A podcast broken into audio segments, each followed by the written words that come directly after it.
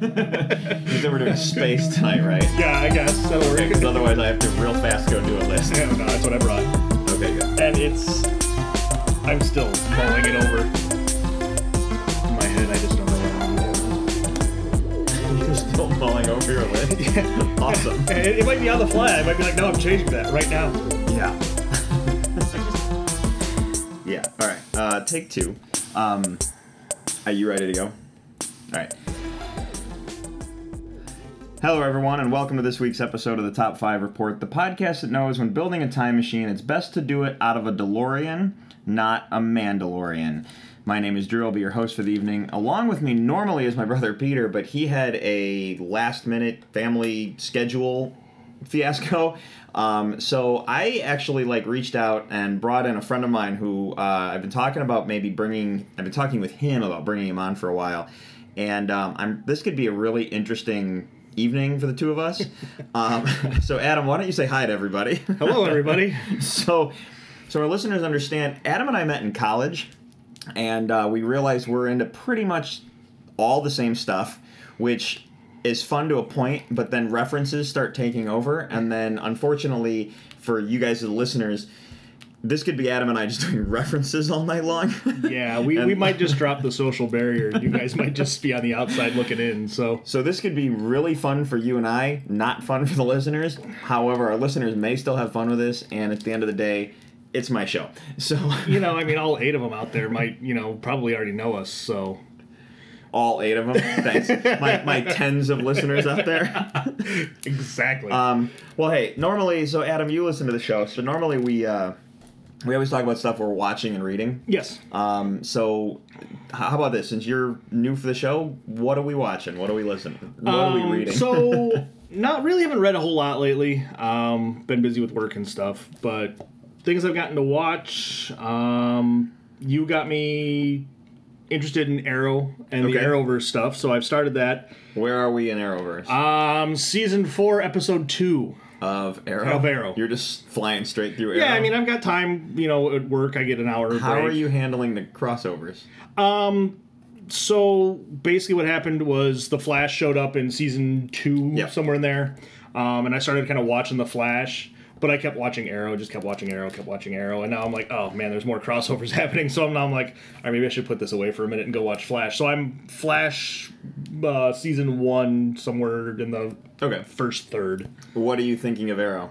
Um, I got a text from you, and you were like, "Wow, all these like recycled actors." From, yeah, like, yeah, that was that was it was interesting to see you know actors from some of my favorite shows repopulating new shows. Um, but one thing that's just kind of been running through my head is I swear to God, if somebody else comes back from the dead, I'm just going to stop watching it because it's worse than Days of Our Lives. interesting. Um, because of the crossover. So, like, here's what happened with Arrow for me. Arrow was great. It was great. It was great. It was great. And then I ran into the same problem you did. And then the show did a like a crazy like because it went a little sci-fi for a little bit. And then they did this. Let's go back to our roots and get hyper real again. Um, and I think that was a really cool reset because like at the beginning when they did that, I didn't feel it was as strong. But then I stuck with it, and it just kind of like all shows go through their ups and downs. yeah, right? yeah.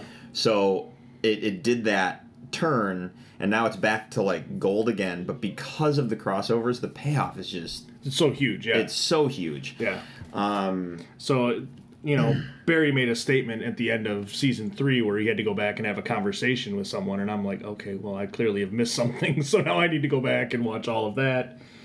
at the end of season three, man, oh okay, I think I know what episode you're on because there was a there was something I watched out of order. Mm, okay. There was like two episodes I watched out of order in the in the big grand scheme of things, and I was like, wait a minute, and I'm like, oh, Yeah. so. Yeah.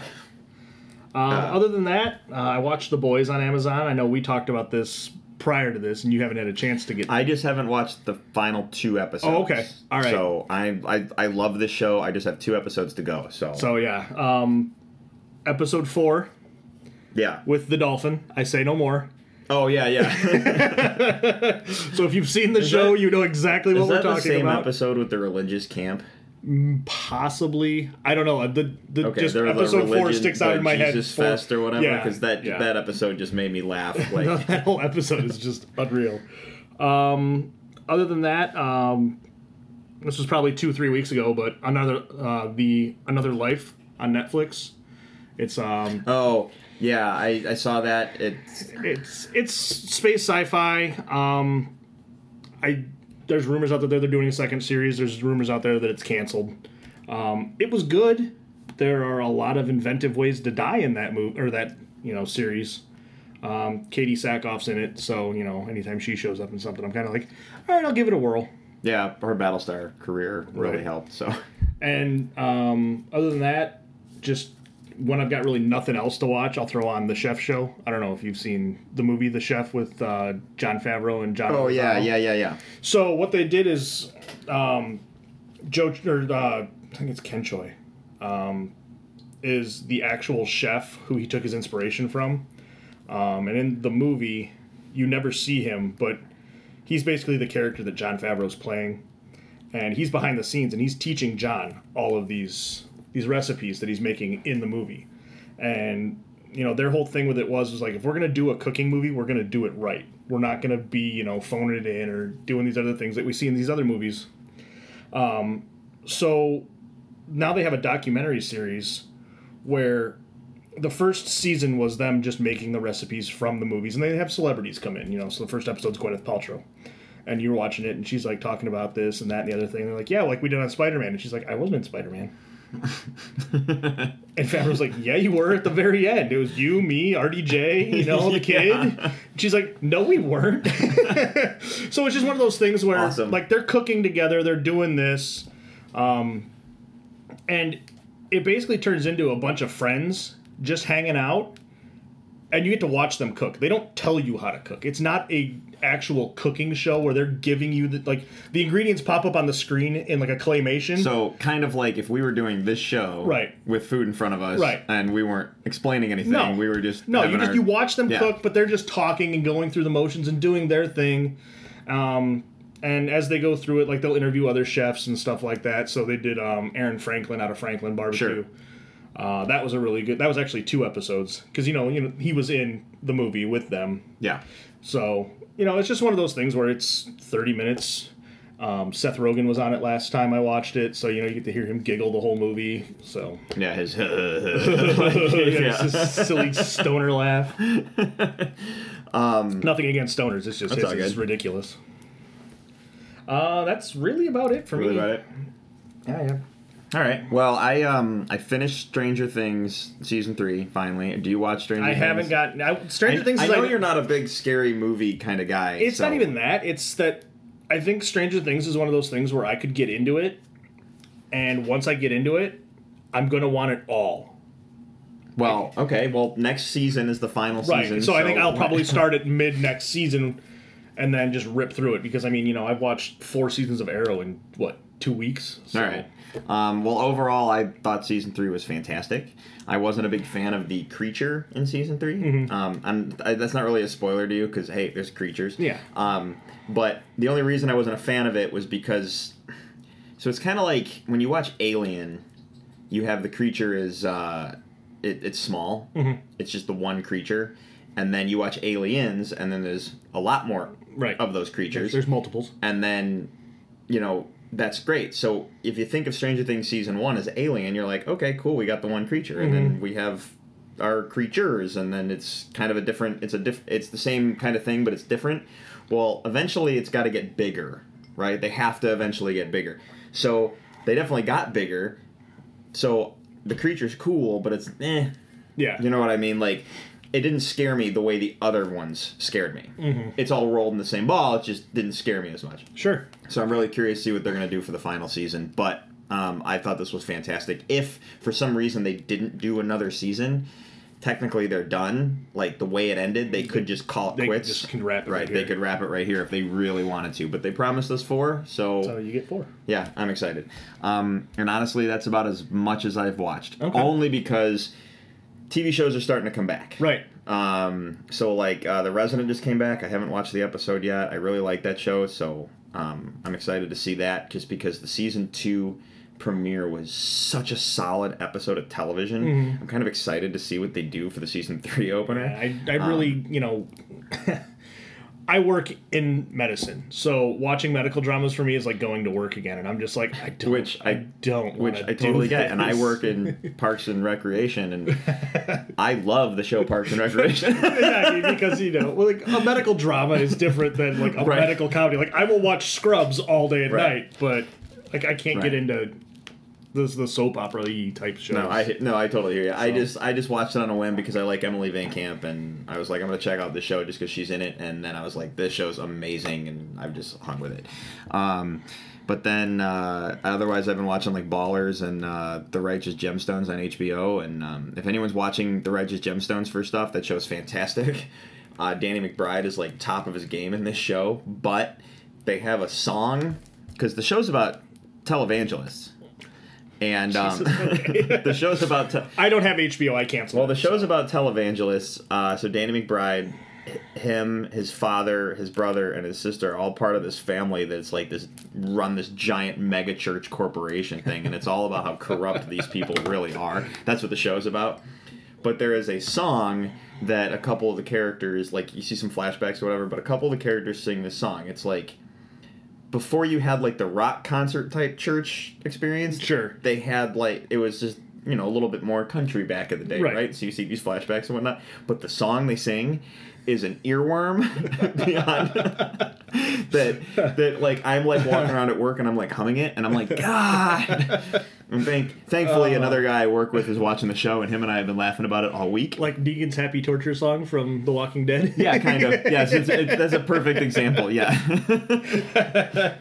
yeah. So uh, yeah, we've been we've been laughing about it at work a lot just because me and this other guy watched the show and it's been pretty funny. Um, so yeah, otherwise TV's starting to come back. So here we Yeah, go. I- but the Emmys happened. Uh, And I didn't watch Sunday. What was I was watching the Bears game? All right, Or I was well- watching football. Here's what I'll say about the Emmys real quick. First off, uh, Fleabag shocked me big time for winning like just about every comedy award. I was really hoping it was going to be Miss Maisel, Mm. um, but they shocked me with like, "Hey, here's." And I I haven't Fleabag and- seen anything on Fleabag. right, and I'm now wondering if I should go check it out. Um, Is that Netflix or is that Amazon? it, it's Amazon. okay.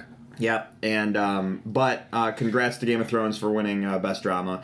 I know that the final season was very. Um, I feel like basically the loudest voices were on the internet, Yeah. but Oh, all of the people who truly understood what they were doing were the ones voting for the awards. Um, so congrats to Game of Thrones. But the big thing is, is regardless of you f- how you feel about uh, the ending of the show or how they brought it to a close, you can't ignore the fact that this is an achievement beyond anything that's been done in television before Oh no! I, this is this and is going cinema. to dir- this and it will dire- and it will directly shape the road for how like it's kind of like there was a world before Game of Thrones Right. now we're post Game of Thrones let's see what TV has in store for us now because of all the stuff we learned right.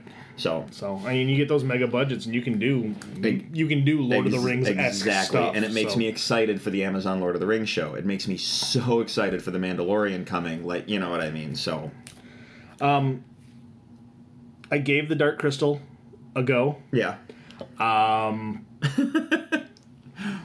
I never watched it as a kid, um, so the listeners who don't know me know. Um, I grew up under a rock, and beneath that rock there was a basement, and those stairs had boxes behind them. That's where I grew up. Was behind those boxes. um, I was not it wasn't introduced. until we met in college that Yeah. you came out of that rock yeah, that's basically like the rock kind of lifted up, and I was like, "This is new." I What almost is I almost feel like I should be apologizing to your mother No, no, it's not her fault. Okay, it's her fault. No, it's my fault for getting you out of the rock. That's why I gotta Yeah. apologize.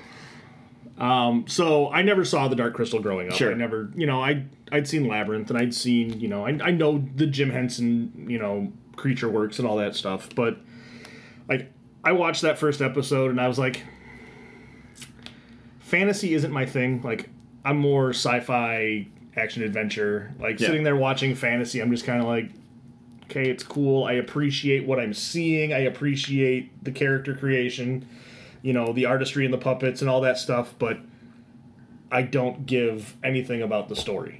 Sure. So I got to that first episode and I was like, it looks cool. it looks really nice, but beyond that, Oh yeah, I just, yeah. You can you can totally appreciate it for Yeah. onto the old school puppet Right. thing, and if it's not for you, it's not for you. Yeah. You know, like Dark Crystal between Dark Crystal and Labyrinth, I totally prefer Labyrinth. sure. So, um, yeah. But yeah, No, I gave I it a shot, and I was just like, eh, not for me. I hear you. Well, real quick, just to end the Emmys, uh, one of the things they did, which was really really cool, uh, Veep had its final season as well on HBO, and they brought the whole cast out on the stage to basically give a farewell to Veep. And, the, and the cast came out together. It was like a you know thanks for watching us kind of thing, and then they presented an award. They brought the cast of Game of Thrones out to do the same thing, basically to you know farewell to Game of Thrones, and they had like a five minute standing ovation, which was astounding. Like Yeah. just see, everyone was just like it just wouldn't stop, and it was like we appreciate it, thanks, but we got to do this thing and Right. present this award Yeah, and yeah. stuff. Like we're gonna get musicked off if you Right. don't stop. And then they did a really nice because so many shows ended this past year. They did a lot. They did a really cool like tribute to the shows that left. So Gotham got a recognition, which I thought was really cool. Uh, Big Bang Theory got a big recognition, which is interesting because I don't think anyone realized it left. Um, so Yeah, I mean, you know, award season is five months removed from you know when No, I know, I shows just- go off the right, air for so- network stuff. So yeah, it's, right, no, it was just really cool. So and I have uh, the same problem for like summer movies in the Oscars. I'm like, oh right, that was this year. Like, oh god, that was so long ago. right. Well, that was the thing when Black Panther got nominated for an Oscar. You're like, that was this year. It felt like it was ten years ago. it came out like the week after the Oscars last year. so- Right, exactly. Um, so yeah, just a quick thing on the Emmys. Uh, but we got some news to talk to, uh, talk through. Yeah. Uh, so since you were watching uh, the Arrowverse, Yes. have you heard some of the news about the Arrowverse crossover? I have. Um, most of it has been from listening to this show. okay. Um, but I have been doing some like you know internet perusing, and anytime something pops up about it, I kind of just glance or skim through the article. And Well, um, Lynda Carter is officially in talks to reprise her role as Wonder Woman. that would be awesome. which is awesome. Yes. Um, and then uh, I know I mentioned uh, in a previous episode that Tom Welling's coming back to play Superman, Mm-hmm. I did see that. which is great because we're actually going to get him in the suit. Right, which was one of the the things that Warner Brothers said when they did Smallville was he can never be in the suit. I really wonder where that. I kind of want to do an investigation on that and find out if it was Warner Brothers, if it was CW, if it was DC Comics, or it was like the producers on the show. Well, the way it was understood to me was that when it started as Smallville, it wasn't licensed through Warner Brothers. Oh, okay. It was like, yes, you can use these characters Then- loosely based. then that's why Warner Brothers would have made a statement. yeah, that. like, but you cannot use our logo. You can have Right. you can have creative license with the characters because we can't stop you from doing that. But any of our trademarked material, you know, i.e., the Superman logo, but I mean, technically names are trademarked, so I don't know how they got away with using the names, but whatever.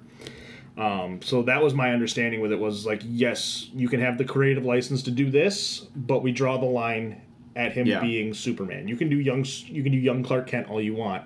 We draw the line at Superman. yeah. So that last episode, you see him getting ready to pull his shirt, and that's where it ends. Like so. Right.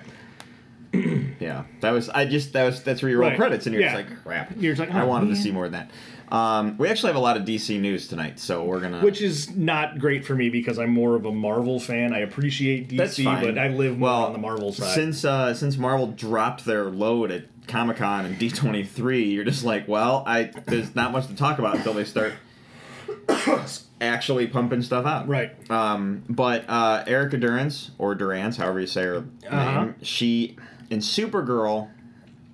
So if you watch Supergirl, and I know you haven't started that yet, she Supergirl's mom is played by an actress who then at one point Yes, obviously. then one point leaves the show. Oh, okay. And Erica Durance takes over that character's role, which is fine. So you but have, a, you have a, a uh, Terrence Howard, Don Cheadle um, reversal of roles, yeah, kind of. or not reversal, Um, but, you know. swap. but then Erica Durance will be reprising her role as Lois Lane from the Smallville Lois Lane, so she'll be coming back with Tom Welling. Oh. That does not mean she's going to be in the show as Sure. Supergirl's mom. I'm just she's coming back to play Lois Lane, which is awesome. that, that would So- very much be awesome. Yes. Yes. However, in the sad news of Smallville, now to say that this is not going to be a thing is difficult because the reports say that Michael Rosenbaum will not come back to play Lex Luthor. And I did see that. I read that article. But after reading a quote from him it made me wonder if it's still not a possibility. Yeah, he's not going to come back and play Lex Luthor for this amount of money. Well, that's the thing. So his quote says, uh, "Friends, many of you have tweeted and asked me about joining the Infinite crossover. I can't tell you how much this means to me, but I'm going to be straight up about this." Warner Brothers called my agents Friday afternoon when I was in Florida visiting my grandmother in a nursing home. Their offer no script, no idea what I'm doing, no idea when I'm shooting, basically no money, and the real kick in the ass we have to know right now. And I mean, I get it from So Warner Brothers says- standards. Like, Right. sta- like, we can't write you a script if we don't know you're doing the part. Like, Right. we, we at least need a commitment before we, Right, exactly. we can iron out the details later. But Yeah, so he just said, My answer to that was pass. I think you can all understand why. I hope this answers all of your questions. Um, the way I look at that is he was gi- exactly what you said. He was given really no opportunity to, yeah, you know, look at anything. And he's like, I don't know, what do you want me to do? You know what I mean? Right. And honestly, we just want you to stand on camera and smile. hey, Lex Luthor's back. You know, we could have two Lex Luthors. You know, because Yeah. Jon Cryer plays Lex Luthor and Supergirl, and it'd be awesome. So yeah, Yeah. It would be. It would be awesome. I mean, you're talking.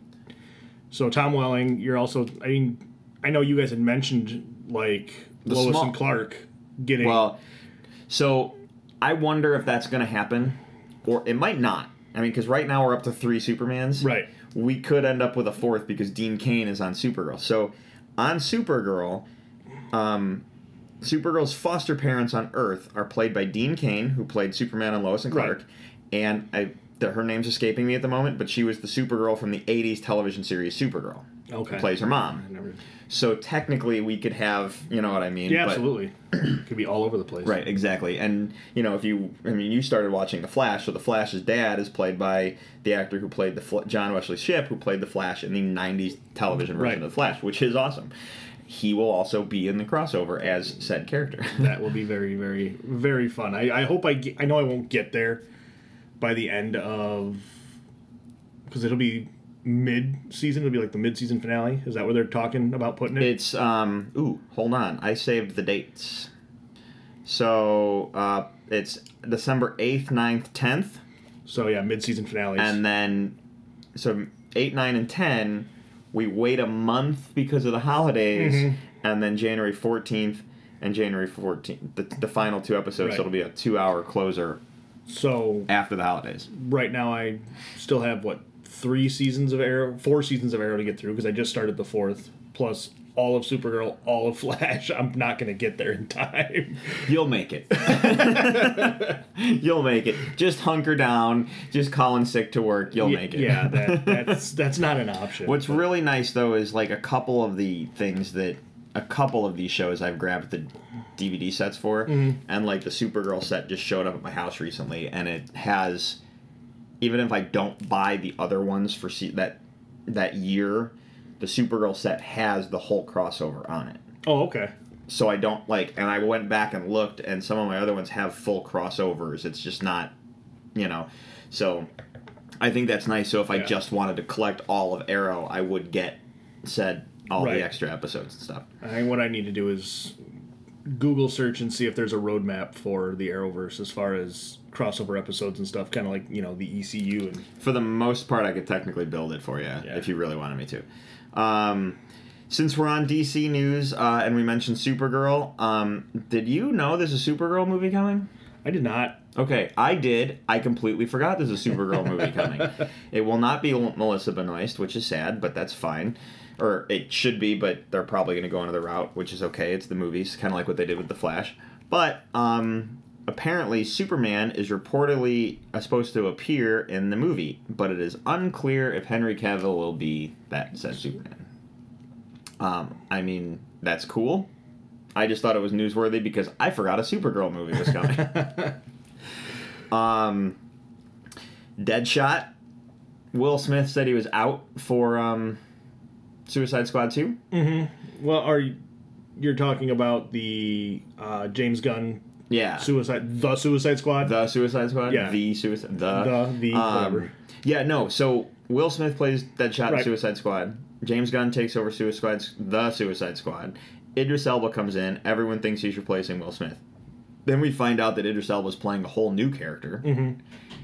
And Deadshot's just not going to be in the movie. And I'm like, oh well, that makes sense. He'll play another character. Deadshot's not in the movie, and then we will have, um, and then Will Smith has room to Come in maybe later. maybe come back in.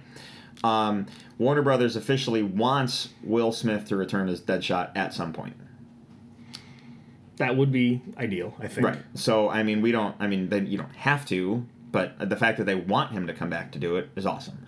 So, yeah. I did see today that they uh, they released the cast photo, not them in costume, but you got to see the whole cast together with James Gunn, which was kind of cool. Yeah, so, yeah, yeah.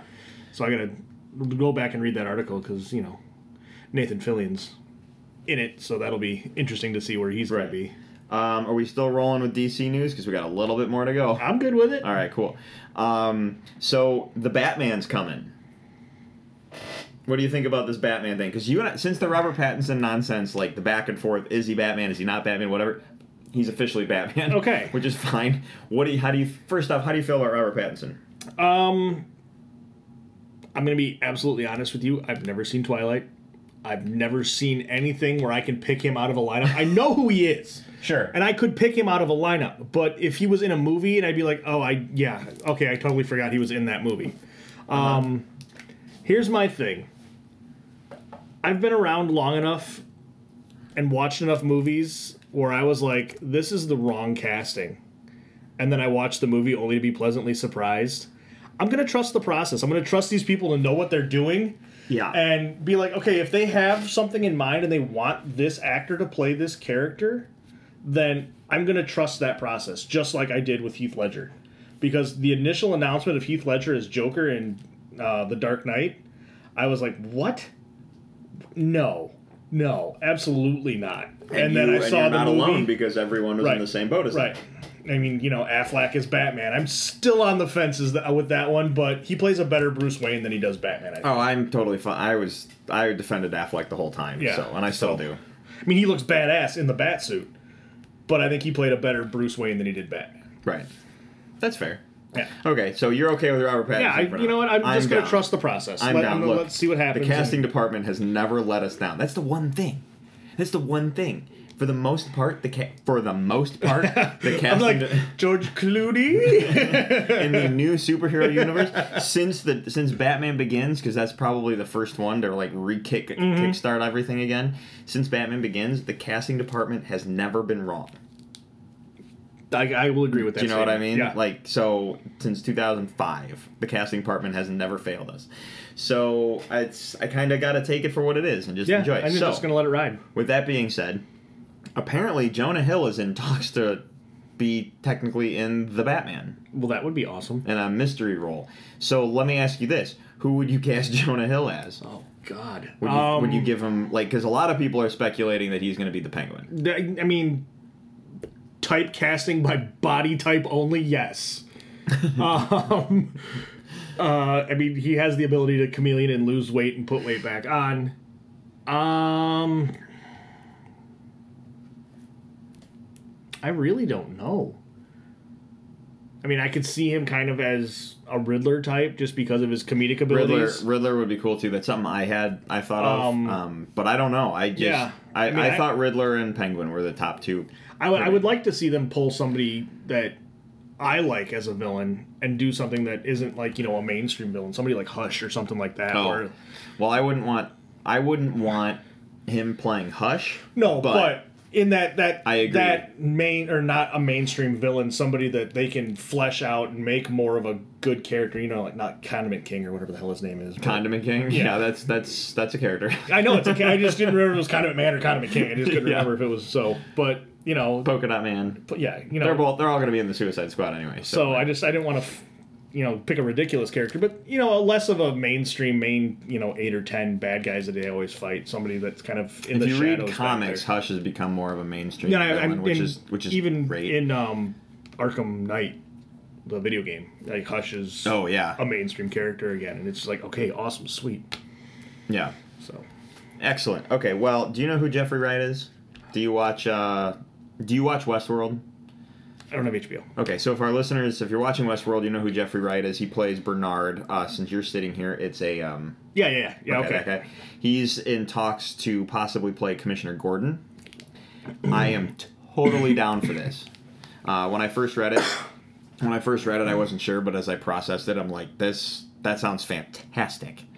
Um, so I mean, I uh, I can't remember what I've seen him in, but I know him, and I always Okay. liked the stuff he's done. Um, speaking of actors reprising roles and you know people who you'd like to see, um, so I know I'm changing gears on you here. nope, change gears. Um, I expected you and I to derail a long time ago. So I just saw this today, um, and it was kind of it popped up on my news feed for comic book. Um, but uh, J. Jonah Jameson's back, I know.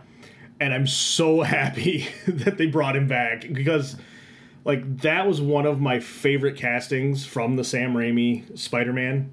Yeah. Was was bringing J. Jonah Jameson in and casting. I why can I not think of the actor's name? Um, Uh, he uh, farmers insurance guy. Why? yeah, yeah, that's what I'm like.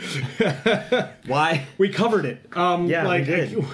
So, You know what? Keep talking. Entertain the people. Yeah. I'll look it up. I don't know why I um, am. but so they've put out just kind of a, a quick advertising video, basically. I just remember when he won his Oscar because Neil Patrick Harris was hosting the Oscars that year, and he was like, "He won an Oscar." Bum ba dum bum bum bum.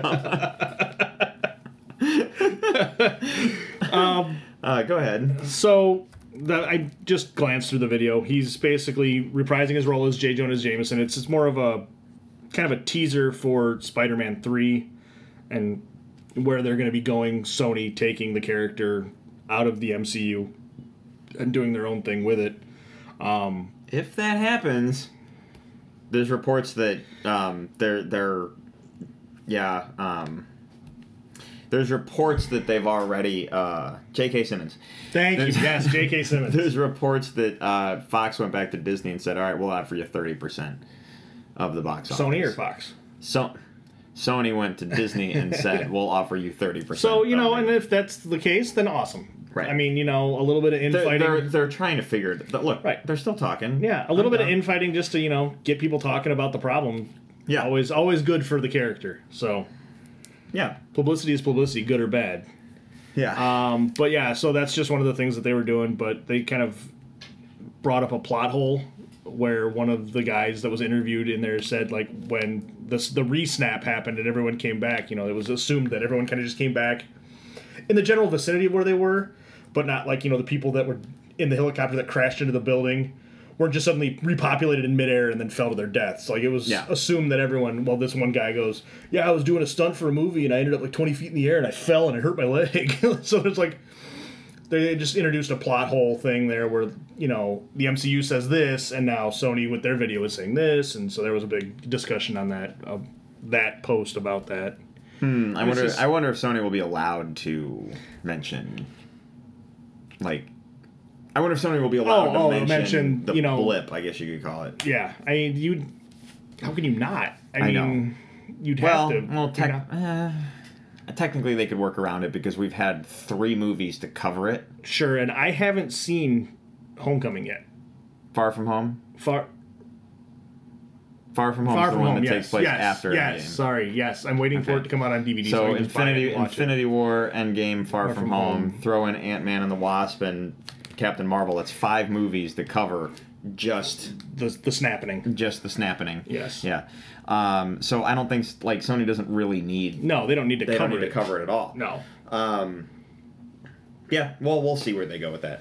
Uh, one last piece of DC news before we go. Have you heard the stuff about the Joker mover, Joker movie shootings at theaters? Yes, I actually this? I actually read the memo from the army. Um, they put it out as a base memo for uh, all of their um, all their personnel, uh, just to be on high alert. And if you are going to go to the theater, that keep your eyes out for anything, especially for like opening nights and these type things. My problem with this is is that how is this different than any movie that has violence? I, I That's think that's my problem. Well, then they said that they're getting, like the NSA and certain others, uh, intelligence agencies are seeing a lot of chatter on the dark web about this being orchestrated Oh, with unnamed theaters being talked about. Um, so that was one of the things. Like it's, it's a credible threat. Like they're not just saying it just to say it. They're saying that we've seen talk on the Okay. dark web about this. Well, that's nice to hear because Yeah. I'm looking at this going seriously, guys. First off, the last the, the Batman shooting back then was back however long ago that Yeah, was Aurora, was one. was not the Dark Knight with the Joker. It was Right. the Dark Knight Rises with Bane. right. And I'm like, so there's no correlation there if we're talking about a character. No. Batman's not even in this movie, so let's take And I, I think the, the is character this- correlation is because the shooter dressed up like the Joker when he came into the theater. Sure. So I think that's where the correlation is. Now you've got a character where you're fleshing out the origins of the Joker. Yeah. So you're going to get these crazy wackadoos coming Well, out. Aurora, Colorado already said that they've banned the movie from their theaters. So you if you live in Aurora, you're not seeing the Joker unless you travel out somewhere. Um, but I just, I was like, how is this different than any? Right. No, like, and I, I don't every disagree. movie has violence in it at this yeah, point. no, I don't disagree with you on that statement. It's just the army has gotten intelligence reports of chatter, and that's why they're putting this out there to their their personnel on base to be you know more alert if they're going out for that. So, Sure. All right. Well, I just wanted to bring it up because you know we're all planning on having our butts in a seat for that movie. So I, you know what I mean? Like, Yeah. How do we discuss this? So yeah, there you go. Um, all right, moving on, and then we'll run our list for the evening. So, um, Jurassic World three. The look on your face is phenomenal. Have you you've seen the Jurassic Worlds, I've seen the Jurassic Worlds. Um, which are literally remakes Yes. of Jurassic Park and Jurassic Park two? yes, they are. They are plot for plot almost identical, in the vein of Top Gun and Need for Speed. Sure. or not not Need for Speed. Um, No, Days, of, Thunder. Sorry. Yeah, Top Gun and Days of Thunder. yeah, now, it's- Jurassic Park and Jurassic World, um, I understand the parallels there, but Jurassic World was a really nice, fun. Like Jurassic World, I thought was great. Right. Like I really enjoyed it, and like yes, it would. There was a lot of similarities, but I really enjoyed it. And then Jurassic World Two, I was like angry the way I was angry at Jurassic Park Two.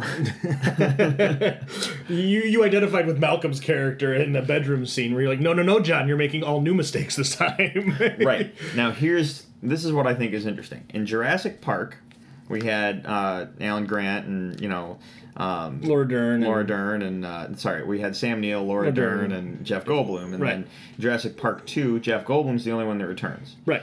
but then in jurassic park 3 sam neill and laura dern return Right.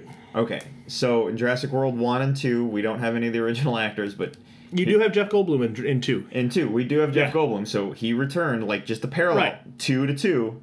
Okay, this is the funny part because I realized the parallel here.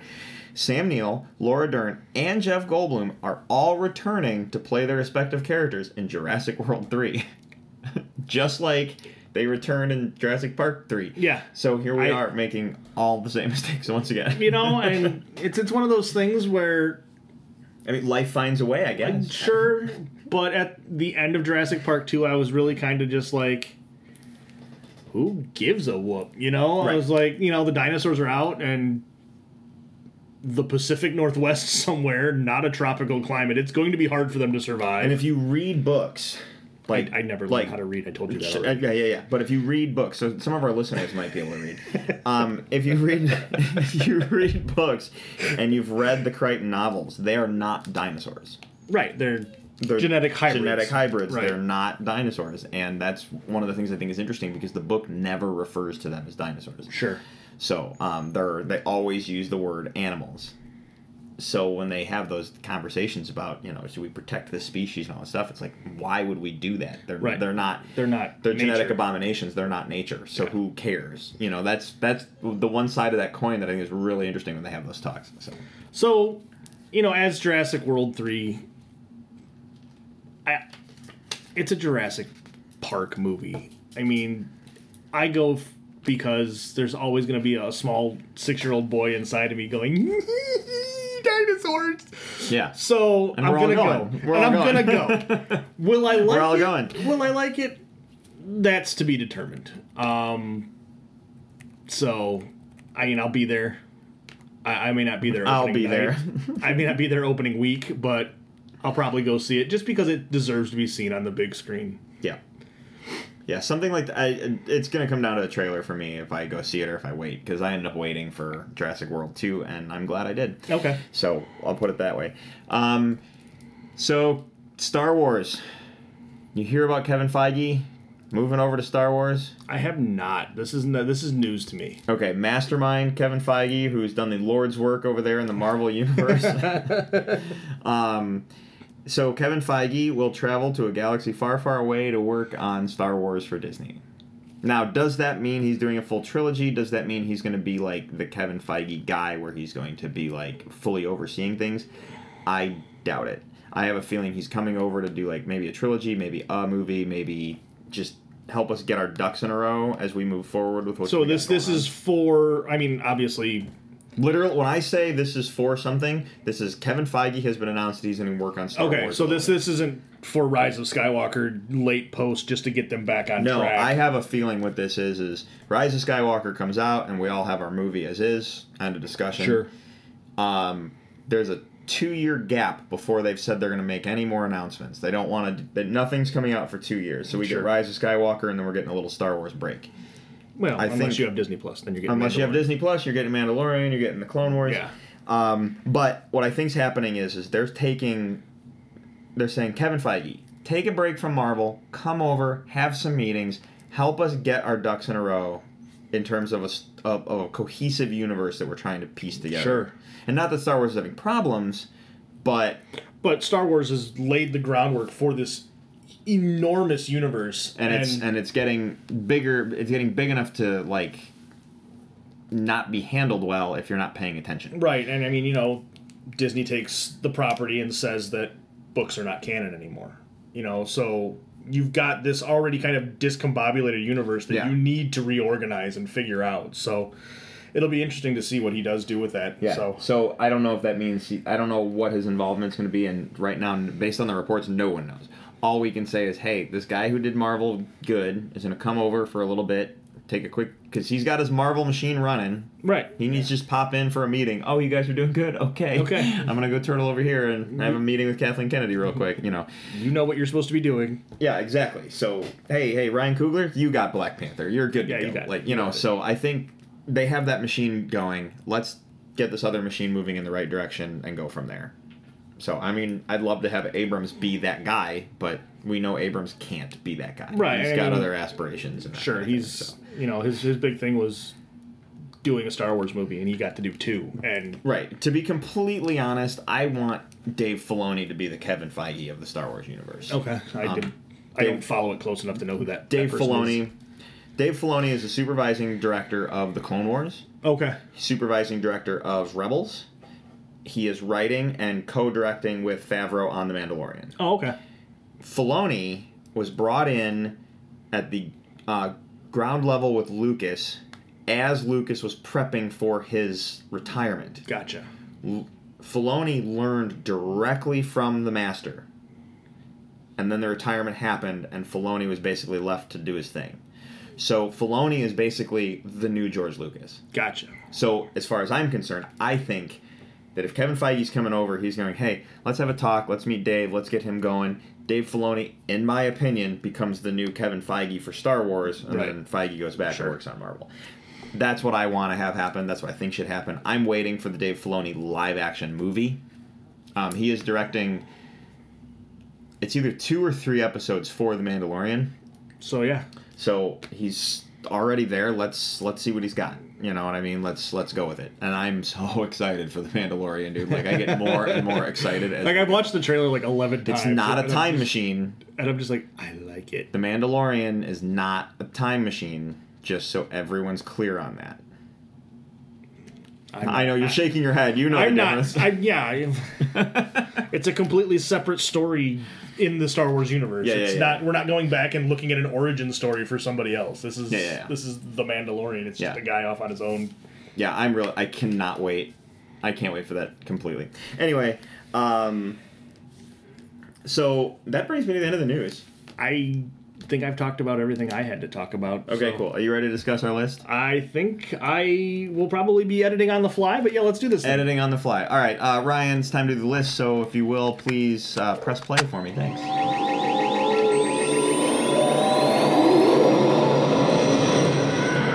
And now for the top five. Adam so because I have to move, so I was supposed to do a list with Peter this evening. Right. And because he's not here, I don't want to do it without him. So we're pushing that back. He'll be here next week, hopefully. Um, I don't have to pinch hit with him again, but we're going to push that back. Um, and we were doing uh, movies that were original only for the screen. Oh, okay. It was an original. It was basically top five movies that are original, not based on a true story, not based on a book, not based on a comic, nothing. Sure, It- like just- it literally, like it was. I wrote a the screen. screenplay. It's based on nothing. Yeah, here you go, like an original screenplay, Sure. which I just thought that'd be kind. Of, That's a. It was a real hard list for me to put together. Absolutely. Anyway, we're pushing that aside for next week. Uh, tonight, uh, because you're the guest, I said, "What do you want to do?" You gave me a choice. We're rolling with this. So what are we doing tonight? We are doing space sci-fi TV shows. So they have to take place in space, or the majority of it in space on a foreign planet, something that is not. I have I have one that's kind of a cheat, and the only reason it's a cheat, it's a cheat, so I put it in my honorable mentions. Sure. Um, and that's why I did that. Um, and you'll understand why I say it's a cheat.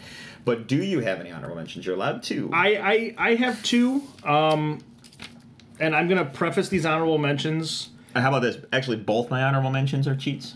So all right, all right. If I if I have to put like yeah, so go ahead. Um. So Well, if you have two, I have two, so we'll Yeah, go back and all forth. right. So So my first honorable mention, and this is a show that I absolutely love, um, but it made honorable mention only because there's only one season of it so far, and I need to see where they go in season two before I really make up my oh, mind on for it. for the for, for the fraction of a moment, I thought you were going to say Firefly. So clearly not. No, clearly not. I mean, we'll get there. like I just thought that's where you were going. I'm like, Uh, oh, clearly that's not what we're doing. No, um, and that is uh, Netflix's reboot of Lost in Space. Oh, sure. Yeah, yeah, yeah. Um, I I love this show. I love the casting. I love the character development. Um, it is an absolutely beautiful show to watch. The the post, all the CGI, everything is fantastic. Um, I just I it's one of those shows where if you haven't watched it yet, you I really recommend you go watch it because season two's coming out sometime either late this year or early next year.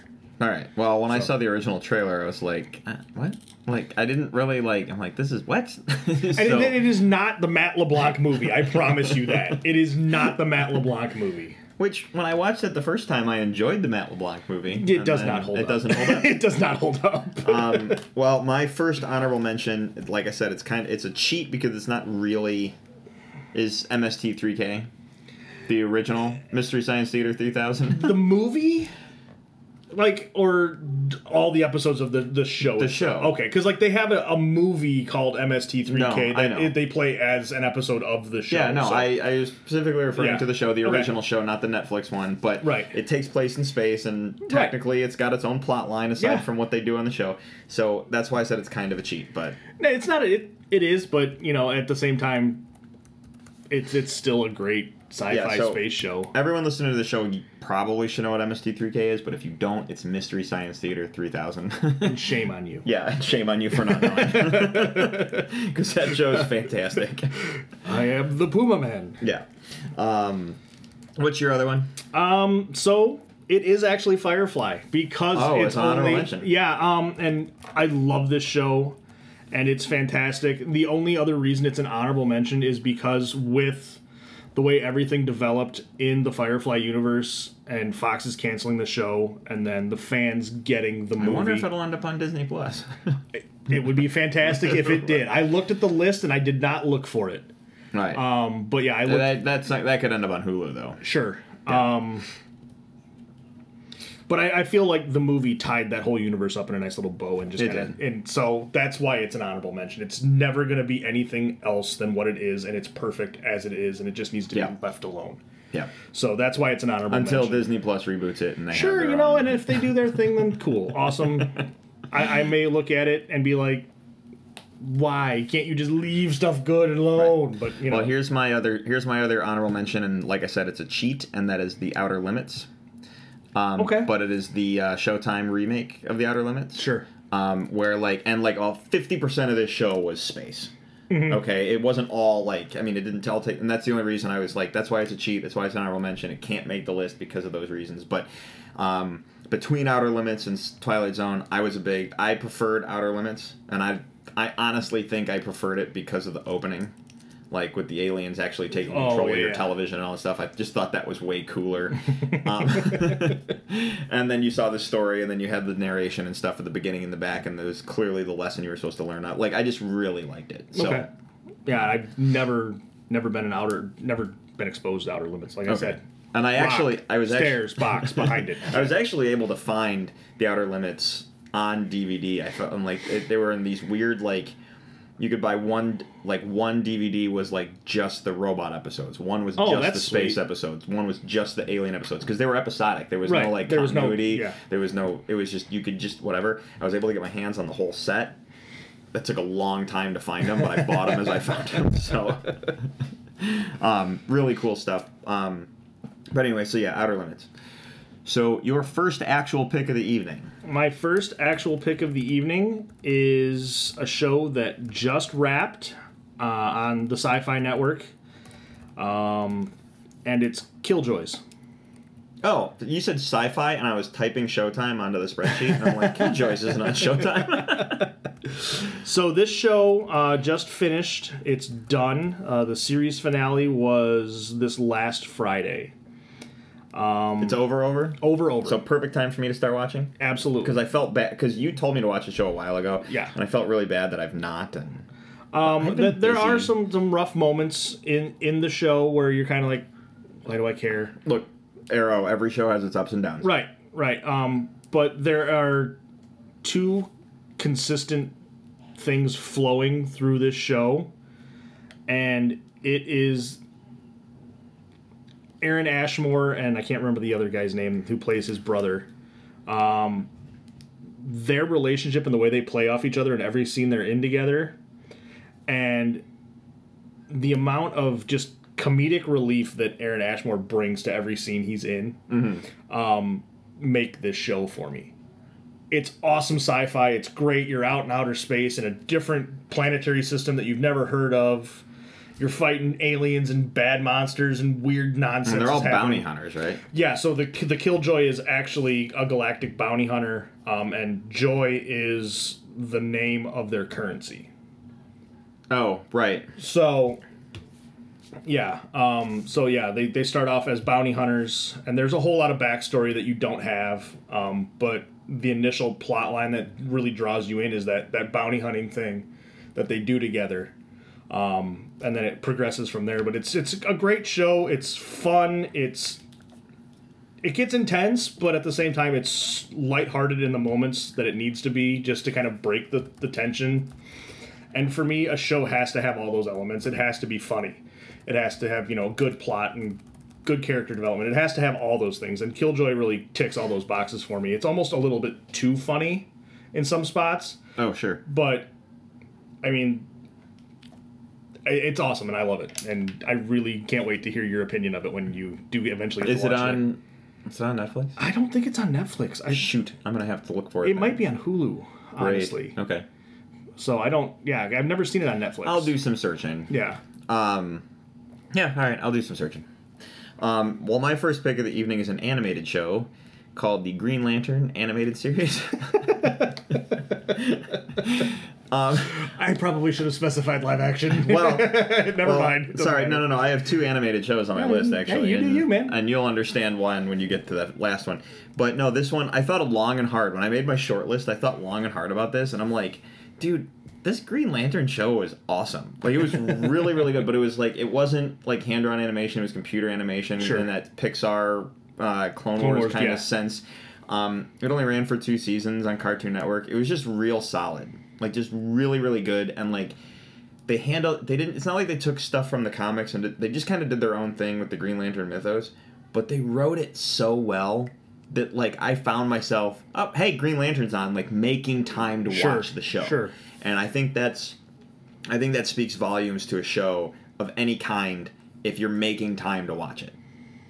Like, Yeah, yeah, I we mean- have mm-hmm. DVRs and stuff like that, but Well, when you're making TiVo time, saves marriages. That's all I have right, to say. When- right. But when you when you're making a time to watch a television show, you're like, oh wait, I have to watch Green Lantern this week because I can't see the next week. If I, Sure. you know what I mean, like Right. that speaks volumes. And when I was looking at my short list, I'm like, no, this totally has to make a pick because just simply because of how much I enjoyed it. Yeah, So absolutely. Yeah, sorry, I could have gone all. If I if I'd have seen it, I could probably agree with you more. But I, you know, I've No, no, never, no, no. I've never seen the show. What was so- interesting though is when when you said because you said live action, I was looking at my short list. And I'm like, oh well, there's like X amount of versions of that and X amount of versions of that, and you know Right, I mean? right. So And there's stuff that I wanted to put on my list that I'm kind of hoping you have on yours so that we can still talk about it because it's like this show needs to be on this list. So oh well, I think you and I are gonna at least cross paths on at least one for sure, Sure. Okay. and then one is a, a sort of pass. all right, So go ahead, Um, your pick.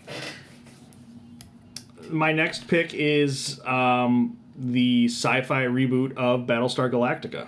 No, also on my short list, but go ahead. Okay, so I'm glad we didn't match on this so that I get to talk about it and you get an extra thing to talk about because um, this is a show that because I had seen a few episodes of the original Battlestar and I was kind of just like, okay, this is you know 70s cheesy hokey nonsense and Um, I agree. and I was kind of like, all right, so they're rebooting this. All right. Um, and I just initially didn't watch the show just be- for that reason. I didn't. Um, I the same here. I did not watch the show for said same reason. and then I know I just repeated everything you just said. it's all right, you know, Go and ahead. repeat. Yeah. Finally got into it. I don't remember if it was they were doing a marathon or what, but I caught it right at the beginning of the first two episodes, which make the Battlestar movie. Okay. So those first two episodes are a standalone movie um, for the series. Um, so I got to watch that, and then I got to watch I don't know probably six episodes in close succession after that, and that first quarter of the first season, first almost half, I was absolutely breathless. That show grabbed you by the throat and didn't let you breathe for 10 episodes. I mean, it was just that intense, that like, what is happening? How Yeah. are they going to get out of this, you know? Um, and like with any show, you know, they have their, their jump the shark moments and then they have their redemption moments. and yeah. then they have their yeah Right, exactly. exactly. Um, And I mean, the show's been out. I'm not going to worry about spoilers at this point. You know, the whole Starbuck's gone, Starbucks comes back, Starbucks disappears again thing was one of those jump the shark moments and why it wasn't higher on my list. It's like I just because of that plot line oh yeah. and the way that the show ended, I can't give it higher praise.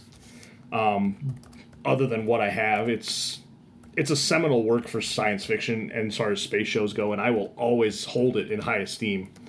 Um, and if my son ever decides he wants to watch something of that, it's always on streaming now. So, Oh. have at it, kid. Here's there you go. Here's, here's here's seven Battlestar. seasons. Did you hear that they're remaking Battlestar? I did hear that a, a rumor in passing. I didn't look into it at yeah, all. Yeah, I don't. There's not much out there, but it sounds like it's going to be. It's a completely its own thing, not connected at all. It's not like a sequel. It won't be a reboot. It'll, Okay. It'll it'll be like a full remake of a thing. Sure. Um, So yeah, I yeah. That- There's not much to say about it because we don't know anything yet. Um, all right, so my next pick is Star Trek: The Next Generation. Okay. Um, I did not. This this was a toss up for me, and I did not put this on my list. okay, well, Made my I- short list though. This I, I watched it back in the day. I'm currently rewatching it just in the mornings before I go to work. Um, it's it's a great show, but I think a lot of because of the time that this came out, a lot of the sci-fi we get today has to give thanks to that oh, show. Oh, absolutely. We don't get Star Wars without Star Trek 66.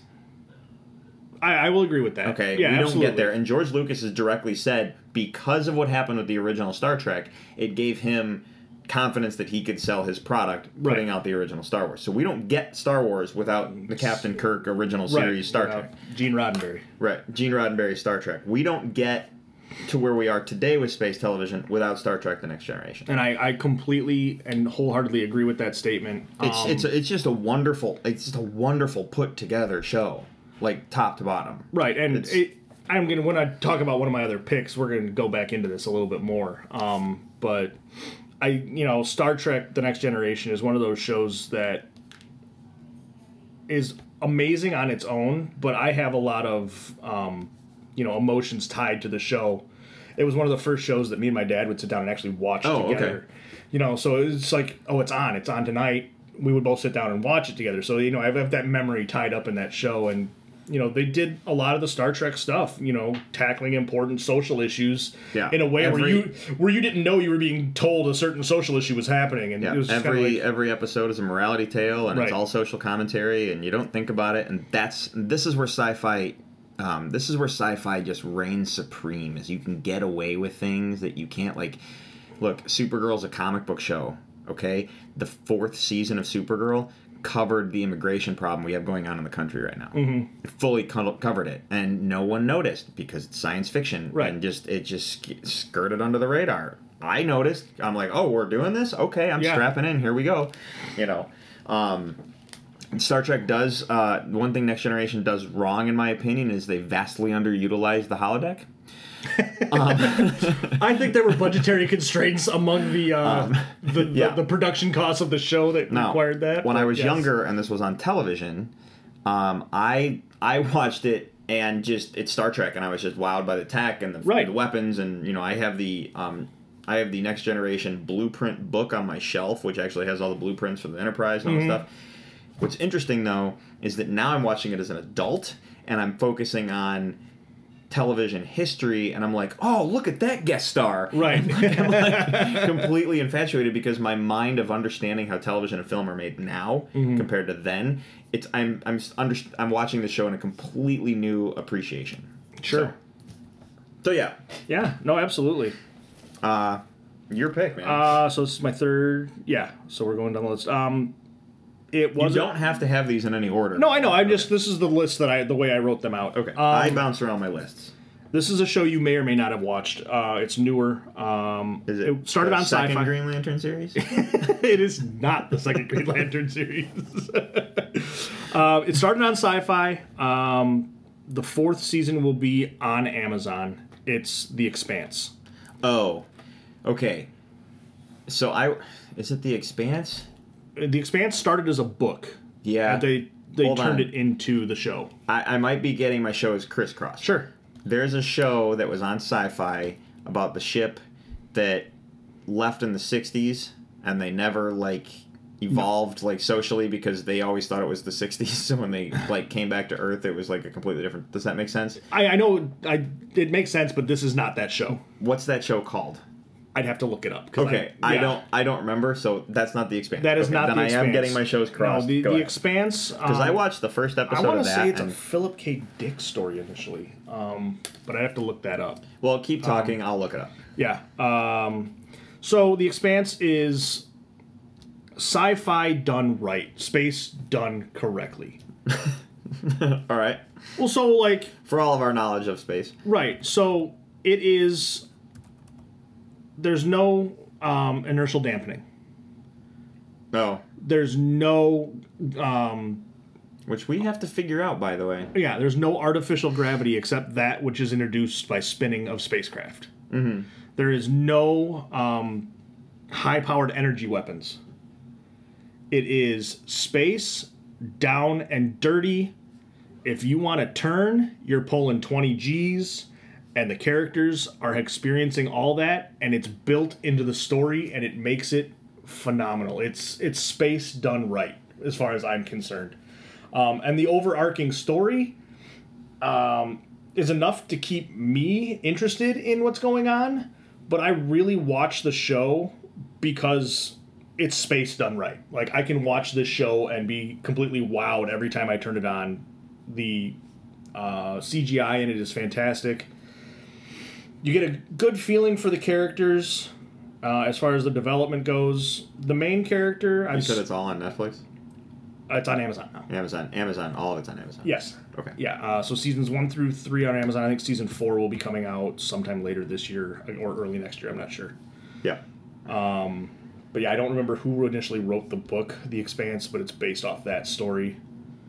Um, and I'm having trouble finding it, and I don't want to take up too much time. Sure. So we'll have to look it up later. Yeah. But yeah. Okay. But I mean, it's it's just I, I can't say enough about you know how well they do the physics of space travel and the things that have to be done. you know, Sure. as far as yes, you can continue going in space. You start, put your speed on. Your speed is the same until you have to turn around and stop, and then you have a whole host of different problems because there's stuff flying around the cabin because you forgot to tie it down, and now you've got a different problem. and it, it's it's that little stuff that you don't think about Yeah. that they don't tackle in those other shows because they have artificial gravity and inertial dampening. You know, you can't exactly go to warp without your face peeling off. Yeah, that's that's why we have that scene in um, Spaceballs. Exactly. Yeah, ludicrous speed. Right, right. Except at ludicrous speed, they would be piles of jelly on the back wall. But Yeah, well, I mean, that's why he was wearing the helmet, and it saved him. Smoke if you got him. moving on. Smoke if you got him. uh, he must have blown by us by a week. Um, so yeah, the Expanse. Anything else on that? Um, not really. I mean, it's just it's one of those shows where I think it's just excellent space sci-fi and it's done correctly. Sure. All right. So. Well, I think my next pick, um, you and I will actually match on. Okay. Maybe. Maybe. And that's the Orville. Yes, Okay. this is actually where I uh, matched. that comes back in December, I think. yes. Okay. Um, it's very clear if you follow Seth MacFarlane's career that Star Trek: The Next Generation is his favorite television show Of all time. Of all time. Um, they and make this jo- is- they make comments in Family Guy and the other stuff he's done, and then he makes, and then Seth MacFarlane goes and makes Star Trek: The Next Generation. Right, exactly, and that's why I didn't put TNG on here. Was because Okay. I was going to talk about Orville, which is basically we're going to take all the showrunners who aren't doing anything from Next Generation, Yeah. and we're going to go to CBS and go, "Hey, we want to make a Star Trek show," and they're going to go, mm, "No, we're going to do our own thing." So Seth went, "Fine, I'm taking my ball and all these guys, and we're going to go play on this court." Yeah. and he does the next generation it's so easy to draw so many parallels between these two shows Vastly. And guess what? They utilize the holodeck in the way I would utilize the holodeck. you know i mean the, the, Um, the Bortus sex addiction ep- episode is, I don't know if I'd utilize it that way. oh You shut know up what? you would Yeah, totally you know use it that way don't don't kid yourself Look, we all know if we all watch Westworld, you all understand you're on the same page I am. Like, um um, but yeah so it was i mean you've got brannon braga who was the executive producer for the next generation he is the showrunner on on the orville right. You've got Jonathan Frakes coming back and directing episodes just like he did on Next Generation. Yeah. You've got characters that your character actors coming in from the Star Trek universe and playing Orville character universe characters. And it's it's so much fun and it brings back so much nostalgia to see those people come back and do their thing in in the same vein but in a different universe.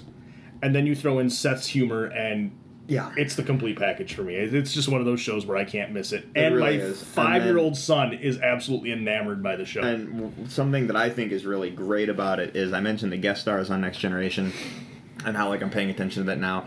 Paying attention to the guest stars on the Orville has been an absolute joy. Oh, When absolutely. you got Ralph Garman coming in, and like the guest stars are not, you don't know they're guest stars because you're looking for them, and they're the guys in the full makeup Right. alien costumes, and you Right. don't know it's that person, and then you hear their voice, and you're just like, oh my god, like Patrick, Patrick Waterburton. Or Patrick Warburton was the best.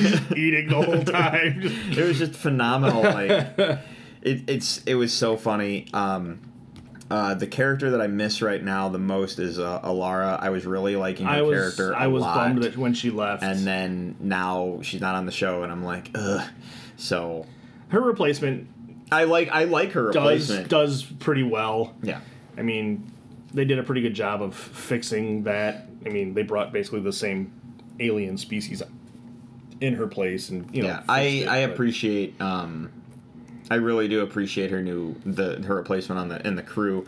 But um, I really enjoyed Alara, so Yeah. she was probably my favorite character, and then she had to leave. And that, that first episode where Ed goes, "Hey, uh, Laurie, you want to open this jar of pickles for me?" and she just busts down the door. I mean, it's just those types of things where you know it's just our type of humor in twenty first, early twenty first century, extending into whatever the twenty seventh or whatever century they're in. So Yeah. it just it cracks me up that they they bring those types of things in. So Yeah, awesome. Well, we matched on the Orville, um, so that comes back to me. Mm-hmm. Um, and this is where I think uh, you and I are gonna like match, not match, and then have, get to have a little bit of a disagreement. okay, um, but my next pick is Stargate Atlantis, okay, um, because I feel like I you- did not match. yeah, I didn't think you did, but that's where like I think mine. I honestly think mine rolls into your next pick, And it does. Um, so I'm. I've talked about it on the show before. I'm a massive Stargate fan. Technically, all thanks to you. Mm-hmm. Um, I mean, I liked the movie, but I didn't really watch the show until uh, my son was born, and then I did nothing but watch Star Stargate because when your kid's born, if you're not a parent, I'm going to tell you this: those first couple months, the kid doesn't do anything except for eat and sleep And cry. and Oh. cry. So what you do is you get him relaxed and then you watch TV because you are trapped until he's old enough to start moving around and then you can start doing things. Uh, so that first three months, I did nothing but watch Stargate and it was just season after season after season after season. And if you put Stargate into a bubble and say you're just watching Stargate, it is three films, 17 seasons total amongst all three shows Yeah. Yeah, you have the you have the original film, mm-hmm. the original film. You have SG One, which is ten, 10 seasons. seasons. Atlantis is is five. Universe is two, and then you have the two extra movies. So I Right. mean, that is a lot That is a lot of of content. And if you put it into hours, I think it comes down to. And I did the math on this once, but I think it comes down to like three hundred and forty, like three ep- hours of television total. If you broke it down, so it's like you could watch if you did one episode a day, it's just shy of a year. Yeah, yeah. Um, but no, like SG One, you don't get to Atlantis without SG One because SG One was built off the original film, Right. and it creates groundwork for so much of the mythos and so Mhm. much of the of um, the lore. But where I liked Atlantis was um, it was all in space. Right. It, everything was space. Everything the was space, space. gates, the vehicles that went through the gates. The like, I thought the Wraith were a much better villain than the Goa'uld. Like, I just overall like the tech was better. Like, I just felt like, hey, we did this show which was awesome and everyone loves it. We're gonna do this other show where we take all the things we learned and just amp it up just a little bit. Does that make sense? Yeah, absolutely. I just wish I just wish that Atlantis got a longer run than it did. Um, you also get to see Jason Momoa like before Jason Momoa was, Jason yeah. Momoa. it's like, no, it's Jason Momoa, and then you're, everyone's like, who? And you're like, The dude from. Stargate, never mind. Never mind. Um, You wouldn't know. right, and like he, so I had went to I went to a Comic Con, went to a panel that he was on, and uh, it was a, I went to a Game of Thrones panel. He's there because he was on Game of Thrones, and people were asked. Pe- a couple people asked him about Stargate, and it was awesome because at the time, like he had just been cast. He had just been cast as Aquaman. He had just left Game of Thrones, and he someone asked him about Stargate, and he had the, he just had like nothing but great things to say. But it was awesome because I'm thinking to myself, how many people in this room don't know that he was in that show Right. prior to you know? right. Yeah, they, they So- never gave it a, sh- a thought that he would be on a sci-fi Yeah. show. So, no, I, um, along your lines, I, I completely agree with everything you said. Um, I just my problems with um, with uh, Atlantis were are small little nitpicky things. Oh, that and, just, I, and Rodney McKay, I you know like there were certain characters that I was like, man, this isn't in the like you know, but this is something. Sorry, I didn't mean to cut you No, off, but no, this is something where So that's a drink, by the way, if anybody's bringing yeah, it home. yeah, like um, the Arrowverse crossovers, the interlacing of the shows. Right. This was another one where everything was interlaced. So Mm-hmm. you had the crossovers between the shows, and I did figure out the time bubble for Right. um, Stargate. The, the entire Stargate franchise, if you wanted to do a revisit, but I figured out where all the crossovers Sure. are and that proper episode order.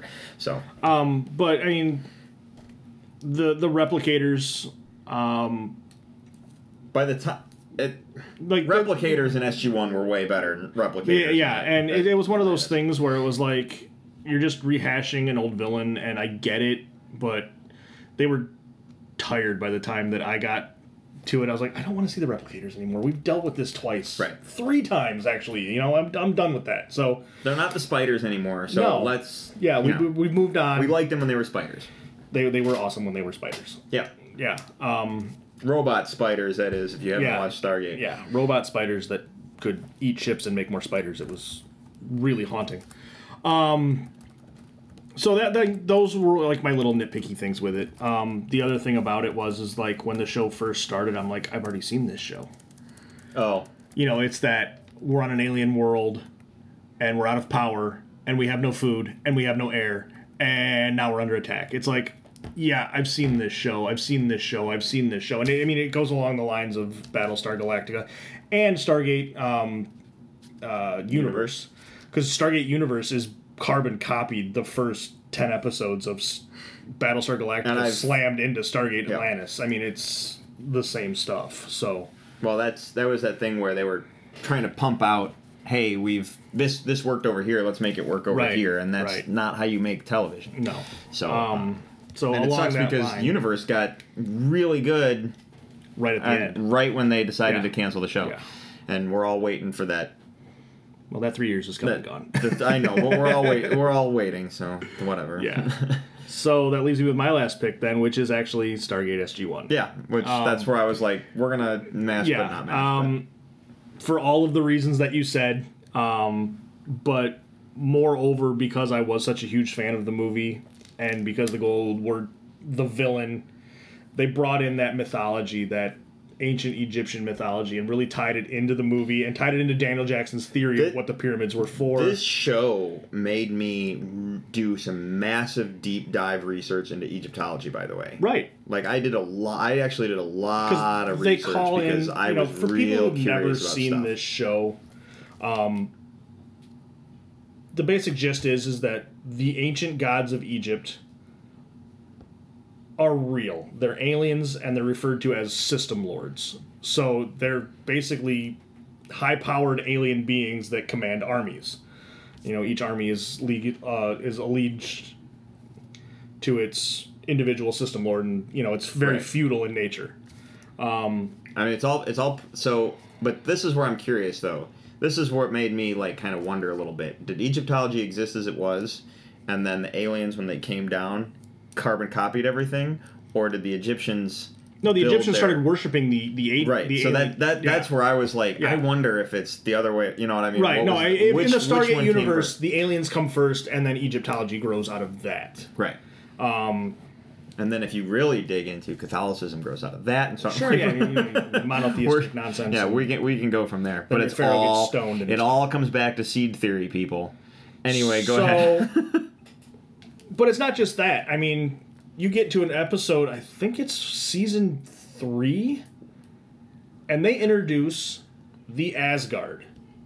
So Yeah. now you're not even dealing with. You're not, Not- dealing with just not the- ancient Egyptian. Now you've got Norse mythology Yeah, tied in. And and when he says Asgard, we're not talking about the Marvel universe. no, and, We're and talking about another race of aliens that these are your prototypical gray, big-headed, big black-eyed aliens, and that's that's what they draw them as. Yeah. And they Um, call themselves the Asgard because and everything they do is based off of Norse mythology. right. So So I mean, Norse mythology is based off of them. I mean, there's a character Yeah, called Thor. There's a character called. Odin. I mean, you know, you you meet these individuals, um, and they're a benevolent race that tries to help you know the Stargate crew. take their place in the universe and be you know the fifth race as it is called. So, um, as far as Stargate goes, it's it's one of those shows where. Um, I'll just be scrolling through and I'll see it on El Rey Network and I'm like, oh, awesome, sweet, two episodes in a row, and then an episode of Atlantis, and I'll take or leave the episode of Atlantis if it's on, and you know, it's one I like, cool, I'll watch it. If it's not, and that's why I t- chose SG One over Atlantis is Yeah, because yeah, yeah, yeah. I will watch any episode of SG One. There's episodes of Atlantis I'll take or leave. I will. The the worst episode, in my opinion, of SG One, hands down. I cannot remember the name of it, but it's season one, episode three. okay, So I, I like, know, I know so like where the first episode is Children of the Gods. Right. The second episode, I believe, is I want to say Emancipation. Uh, yes, I might be Yep. wrong, but the whatever the third episode is, with the like weird Japanese um, women sexist episode or whatever. Mm-hmm. Oh my good god! That and that was Um, that was their that was their. We don't know what we're doing with this show yet. Let's try and do a social commentary episode. Okay, that didn't work. We're not, gonna re- do we're not ready for that yet. Yeah, we're not going to do that right now. So they'll come back and do social commentaries later. Right. It wasn't ready yet, and Right. that's that's a real hard episode to stomach. Not, and it's not because of like this anti-sexism stuff they were trying to do. Not because of the social commentary stuff. It was the writing. It's like they didn't know what they were. it was the writing and the actors didn't know their characters yet. yeah. I mean, it was like you could tell those first first seven episodes were them fleshing out the characters because you know Carter comes off as this huge hard ass initially, and then like they're like, no, let's let's let's dial you down just a little bit. Let's bring Colonel O'Neill up just a hair. Let's make Daniel a little more assertive. You know, and they finally fleshed out those characters, and you get to a point in the show where it gels mid season one, and it finally just really starts running, and you're you're happy, and it's it's just a great Yeah. show, and I I enjoy SG one. Um, there is a show that made my short list that I feel needs to get mentioned. Okay. Um, it didn't qualify for anything here. and it's Stargate Universe. It's not. it's so not. and that's that's Farscape. Oh, Farscape also made my short list as well. And it's just it's one of those shows where it it would have been an honorable mention for me, but I had those other two that really I needed to Yeah. talk about. And Farscape is again one of those shows where you know Farscape. you bring those friendly actors into another show, and you're like, oh yay, it's yeah, happy and Farscape again. has their little tie to Stargate, Stargate. because the two actors came yeah. over and yeah. So in that Um, in that vein of Stargate SG. And if you like space and puppets, go watch Farscape. It's, Yeah. it's actually a it's, a actually really a good really show. fun ride. it's one of those shows where if I've caught it, every episode I've caught on TV, I've watched and enjoyed. Yeah, yeah.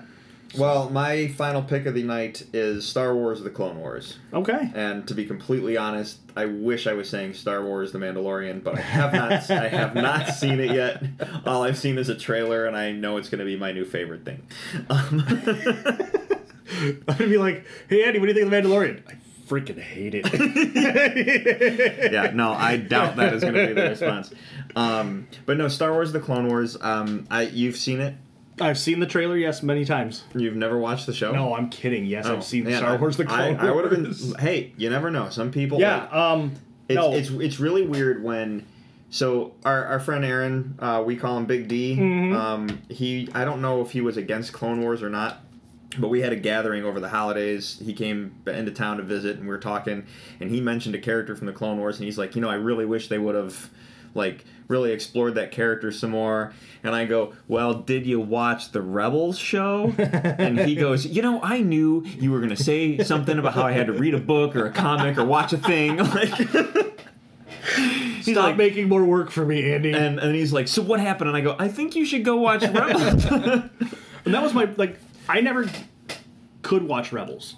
Okay. It was always on a time Hey, where I was Disney. Plus comes real soon. I'm very Yeah. excited to get caught up because the episodes I did see out of sequence, I really made me want to go back and watch all of it. Rebels got a rough start, in my opinion. Like the first season, I thought was kind of a rough sit, but I think it got a rough sit because I wanted it to be the Clone Wars, Oh, okay.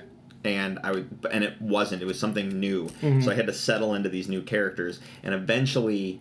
They started after season one. They start making ties to what happened in the Sure. Clone Wars, and you're just like, "Oh my goodness!" And then it just got more exciting. Yeah. Um, Clone Uh, Wars is one of those shows where I, I always wanted to watch it, and then I had a son, and that was kind of our way to get Star Wars together. Sure. Like at two and a half, three, he could sit down and watch a whole episode and be like, I want to do another one. And I'd be like, cool, let's just motor through. So, Yeah. Um, Clone Wars is a risk, a big risk take that Lucasfilm had to do. oh, yeah. Um, they tried. They did a Genndy uh, Tartakovsky. Uh, if- I said that name right, I know I, I feel like I butchered it. Uh, they did a short, like little micro series, which I ended up getting on DVD. It's awesome, but it was predicated off the Samurai Jack uh, art style. oh, okay. All Um, right. Really, really good.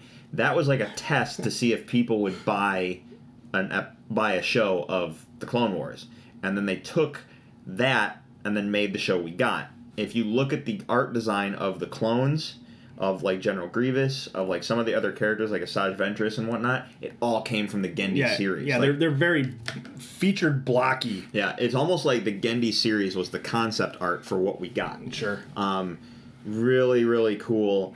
Um, but this series, it was a risk take in terms of animation. It was a risk take in terms of storytelling. It was a risk take in what they wanted to do. Like you got to understand is George doesn't write stuff the way like a television writer is going to sit down and do his writing for the season and then go, okay, well, this is where we got to do our bottle episode because we got to save money for our finale. Sure. Where George goes, no, no, no, no, this is Star Wars. You got to tell it a specific way. We don't do bottle episodes. You have Yeah, to tell there- a story. there's- You have to do this thing. You got to, you know, it's got to flow. Every episode has to feel like a movie. And every episode feels like a movie. A 22 minute movie, but Right, every episode right. feels like a movie. It's a short, but it's a movie nonetheless. right, yeah. exactly. And they and, And- you want that feature length feel while you're watching these shows. and and you get it especially like because they are serialized they do flow one into the next Um, There is, if you go to a couple of the episodes were shot out of order Mm-hmm. because George would go into writing meetings. Goes, "Hey, you know that episode we did? I really liked that. I think we should do an episode about this that kind of explores that a little bit more." So, because that happened on occasion in the writers' room, if you go to StarWars.com, um, you can actually pull up a list of the chronological ordered list okay for how to watch them properly. and i hope that when they do um and I've gone through and watched them in the chronological order, and it makes more and sense it's incredible. yeah i, I want to see like if disney plus like you know netflix brings up I was all the episodes that you can do chronological or you can do episodic you know as, Yeah. as they came oh, hey. I just want to watch season one. That's fine. Or Right. hey, here's the chronological order. Boom. Sure. And I kind of hope Disney Plus does it that way for those people because I actually know a couple people that have never seen Star Wars.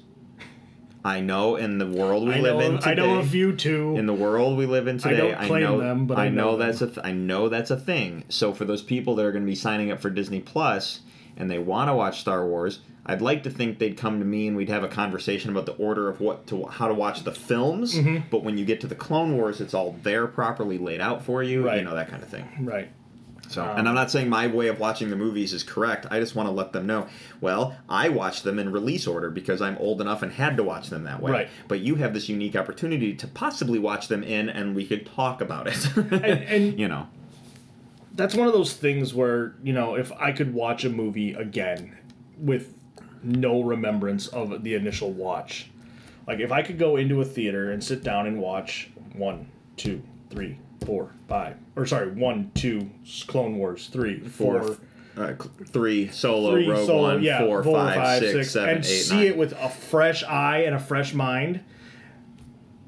How would I form my opinion of the series? Because I watched it like you. I'm old enough. I got to see.